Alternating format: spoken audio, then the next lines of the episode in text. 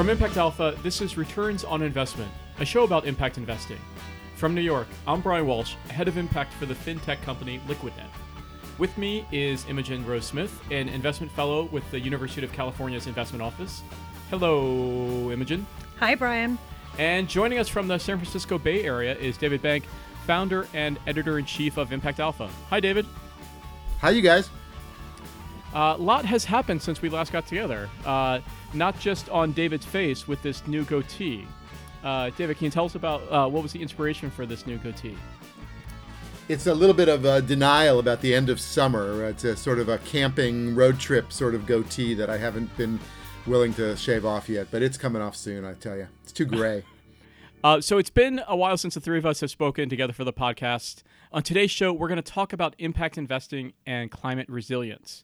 We've already seen the devastation that Hurricanes Harvey and Irma caused across Texas, the Gulf Coast, and Florida, to say nothing about the heat waves and wildfires in other parts of the U S, and the intense monsoons in Bangladesh, and drought and mudslides throughout Africa. And that's just in the past couple months. Climate change is increasing the size, frequency, and cost of these natural disasters. Now, obviously, there are a range of policy solutions that will need to be played out in our political systems, but what's the role for impact investors in helping to build an economy that fosters more climate resiliency? So, David, do you want to take a crack at this? What does climate resiliency look like? Well, I mean, I've been struck by how the climate change angle of the recent disasters has kind of been postponed, I think, till, you know, till the humanitarian and other Um, emergency uh, aspects have been taken care of. So, but I think it's now no longer bad taste to talk about, you know, climate change. It's not politicizing a, a tragedy kind of thing anymore to say, hey, there are some real changes that have to get made and that, in fact, there are some real solutions that we're becoming aware of. The, the, the main thing, of course, is that the risks of not doing anything are um, becoming much more clear. And those risks then, and mitigating those risks, present all sorts of opportunities for financing um, uh, solutions. So um, there's a whole range of things we can talk about, you know, different kinds of catastrophe bonds and other things that um, are getting a lot more interest now that can uh, defray the cost, transfer the risks, and build some needed infrastructure and, and resilience for coastal communities and, and others that are, are uh, suffering these consequences. So Imogen, do you think uh, that impact investors need to be more involved in the policy conversations around climate resiliency? I do very much, actually. I think this idea that, you know, we have the policy conversation going on on one side and the impact conversation going on elsewhere is a very bad idea. I think it's a, you know, I think you really run the danger that, you know, sort of the outgoing president of the Heron Foundation, Clara Miller, has talked about sort of how you don't have You know, there isn't a good economy and a bad economy. Like, impact investing or not-for-profits aren't the guys, shouldn't be the guys coming in literally doing like the cleanup work. It's all part of the same system. And I think there's a real danger here that impact capital is seen as the capital that steps into the void and tries to make things better, when, when what we really need to do is steer the entire capital market system and the entire political system into a more resilient approach. So, for example, I think that the impact community at this moment in time in particular would be much better served by talking about the political aspects of this than going to Washington and trying to like broaden the markets for impact investing. Like, you know, it, it it's crazy to me. We should be politicizing this issue. What else are we going to talk about this? And it's going to become more and more expensive. This is happening every single year. And it's crazy to me that we're not talking about this, and that, you know, po- politicians are talking about giving billions of dollars and no one is connecting that with a proper discourse around climate change. And I think the impact community is perfectly situated to do that kind of work. Now, why would the impact community um, uh, be well positioned to have a voice in the political process? Because it straddles the, it, it straddles the worlds of not-for-profits, finance, high net worth, and public policy. And therefore, it has long been very well versed on looking for political avenues. So it already has that skill set. I mean, if you think about what what put sort of, you know, the, the G twenty efforts, the stuff that Sir Ronald Cohen has done to really inject impact investing into a political discourse, which was very effective, you know, under the Obama administration, if you could now take that and steer it into other aspects of policy, I think there's you know, there's a lot of work that can be done there. There is a policy direction or a policy channel that is opening up, which is disaster resilience is actually a key part of the Sustainable Development Goals, because these disasters are no longer sort of one-off, you know, surprises. There's a kind of drumbeat every year, um, and they're not all climate related. I don't, I don't know if we've linked earthquakes to climate change yet, but the effect of them is to um, really uh, impede any kind of sustainable development. I mean, communities get wiped out. They, they, they, they can't move forward because they're busy rebuilding. And so putting these things on an, a policy agenda, as you say, uh, Imogen, can be very effective in creating the mechanisms where communities and, and, and cities and, and countries can finance the that resilience. And that financing is huge, and it has to have private capital involved. So there is a sort of clear linkage between how do you set up the policies that can bring private capital to bear on the on this climate resiliency and, and disaster resiliency question. There's, you know, there's a lot of work going on at that sort of U N multilateral type level to try to bring these um, mechanisms into force. And I think those would be a good example, right? The Global Resilience and Climate Investment Network, or whatever it's called, GARI. Those guys are doing a good job in sort of having the conversation, bringing in insurance firms, bringing in institutional asset owners, talking about how do we really drive finance and met the right mechanisms into investing in resilience. And they would argue that there hasn't been enough conversation. The climate change conversation has focused too much on prevention and not enough on resilience, and that needs to change. That's an interesting point that we should, that just bears repeating, which is, you know, a lot of our climate discussions on this podcast and others have been about what goes by the wonky word of mitigation, which is, you know, preventing or forestalling or slowing climate change. But we're now deep into, and maybe this is what history will show these storms did, we're now deep into climate adaptation. I mean, it is here and we are dealing with it. And and so that has always been given short shrift, even, you know, even in the Global Climate Agreement. And, you know, developing countries, certainly low-lying island countries, have said, you know, hey, it's not just about slowing carbon emissions, it's about helping us deal with the real effects that are already coming. So what does this resiliency then look like from an investment opportunity lens? Well, I think that's part of the real challenge here, right? The, the, the opportunity at its most basic level is infrastructure, right? How do we build dams? How do we build bridges or roads or sewage systems that are resilient against climate? It's those kind of building things. The problem from a for-profit capital standpoint is the returns aren't high enough, right? So, you know, resiliency doesn't pay. Resiliency doesn't pay if you're an institutional investor. It might, it'll pay something, but will it pay enough to make it worth the time of the kind of large asset owners that you need putting money into these large projects?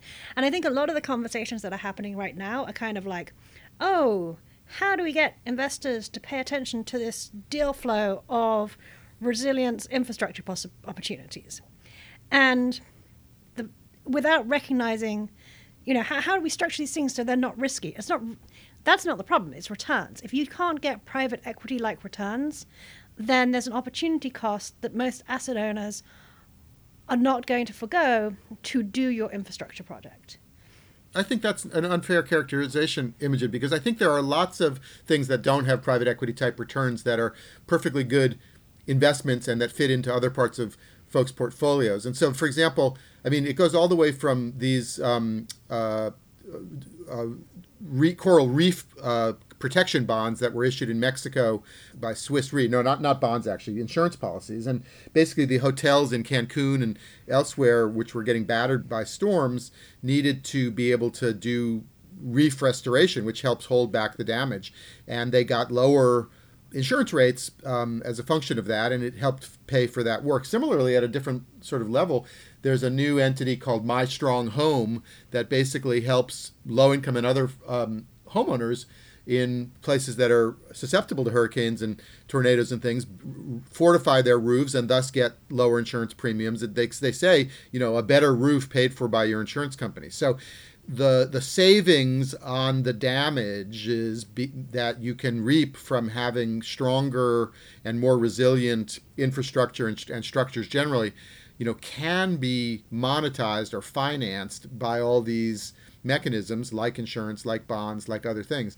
And so it's not always a matter of just getting a high return on it. It's sometimes a matter of lowering the risk and assuring us some, some, some way to have a, a steady yield. And but that's my point, right? You are going to get some capital to invest in these things, but you won't see the rates of capital flow that we need until the market figures out a way to increase that rate of return. There are always going to be the investors who are looking for different things. But just saying, oh, hey, here's a low returning, low yield, like yielding asset isn't that effective. There are tax-free municipal bonds that are already paying for, you know, stormwater management systems that include, you know, more swales and and and and and more absorbent street surfaces and all sorts of things to prevent, you know, stormwater flooding. And those things are just bread and butter, you know, kind of municipal, you know, bonds that have fit into big institutional portfolios for decades. So the the mechanisms are not the hard part. You know, some in some cases there's some technology or or or engineering design sort of questions to be worked out, but those things are increasingly proven as well. So I think that it's it's really a function of getting these projects to be better known, getting them to be, you know, underwritten and distributed by the big banks and others, and, and put into the portfolios of the pension funds and everybody else who just wants these um, relatively safe, um, you know, you know, just as safe as any other municipal bond, put it that way. And um, uh, and and you're off to the races with with billions of dollars for for infrastructure improvements. I mean, I agree with you with the muni bond conversation. I think that green bonds around infrastructure and improvements are a very fertile investment opportunity. I think, yes, there's, there's, this is sort of a proven, tested thing that people have done. It's a very clear way to increase capital into specific projects. Um, and there's also been a lot of talk about sort of innovation, innovations that the insurance industry could do to encourage these types of bond issuances. So I think that that within sort of vanilla investing, yes, absolutely makes sense. When you're talking about pure infrastructure and resilience investing, that's where you're really talking more from an institutional portfolio about going into your alternatives allocation. And that's where I'm saying it's harder to free up capital. Absolutely. One of the ones I like, though, in this new in this new category of of uh, sort of innovative financial structures that actually look quite like, you know, plain vanilla financial structures is these forest resilience bonds. I was driving through Uh, Oregon this summer, and uh, I, I tell you, you know, it, there, there. I think there's something like seventeen major wildfires in Oregon. It was very, very smoky. They were closing airports because they couldn't land because of the smoke, and you know, it was, um, you know, street, you know, roads were diverted and whatnot. And that's happening all over the West, and I think all over the, the country. I mean, the the the, the place is on fire, and this forest resilience bonds basically say those forest fires, particularly, you know, burning out of control with lots of years of underinvestment in forest management and things, affect not only, you know, structures and the direct costs of fighting the forest, fighting the fires, but, you know, watershed and whatnot. And so the hydro company, you know, the electric utilities getting hydropower and the and the water utilities want, wanting water have a big interest in better kind of watershed management and are able to thus pay and thus and finance through their mechanisms and their bonds um, better forest management. So lower forest fire fighting costs, better water, more hydropower, and, and healthier forests. And and you've got a you know a real win-win-win that that pays for itself. But how do how, just for that model itself, for the forestry resiliency bonds, how does that actually work? What what do the what does the money actually go towards? The money goes towards, you know, the kind of forestry management that has been uh, cut as, frankly, as budgets have, as forestry budgets, Forest Service budgets have gone towards firefighting. Firefighting used to be a small fraction of their annual budgets. It's now like more than half. And so they're busy fighting the fires. They can't spend any money, you know, tending the forests. And so the undergrowth grows up, the for- fires get hotter. Instead of just rolling through and being actually beneficial to the forest as it clears it out, now they're, you know, catastrophic and super hot and the trees die and you've got this devastated landscape. So a lot of, again, this is not like new science. People have known how to manage forests for a long time. It's just the budgets weren't there. So this is a way to finance that. So I think this is like another great example of where sort of the impact ecosystem can play a role, because the question then, like, what are the problems that sort of, as we all know, like social impact bonds have generally, and these forestry bonds are another good example, is they're so difficult to put together.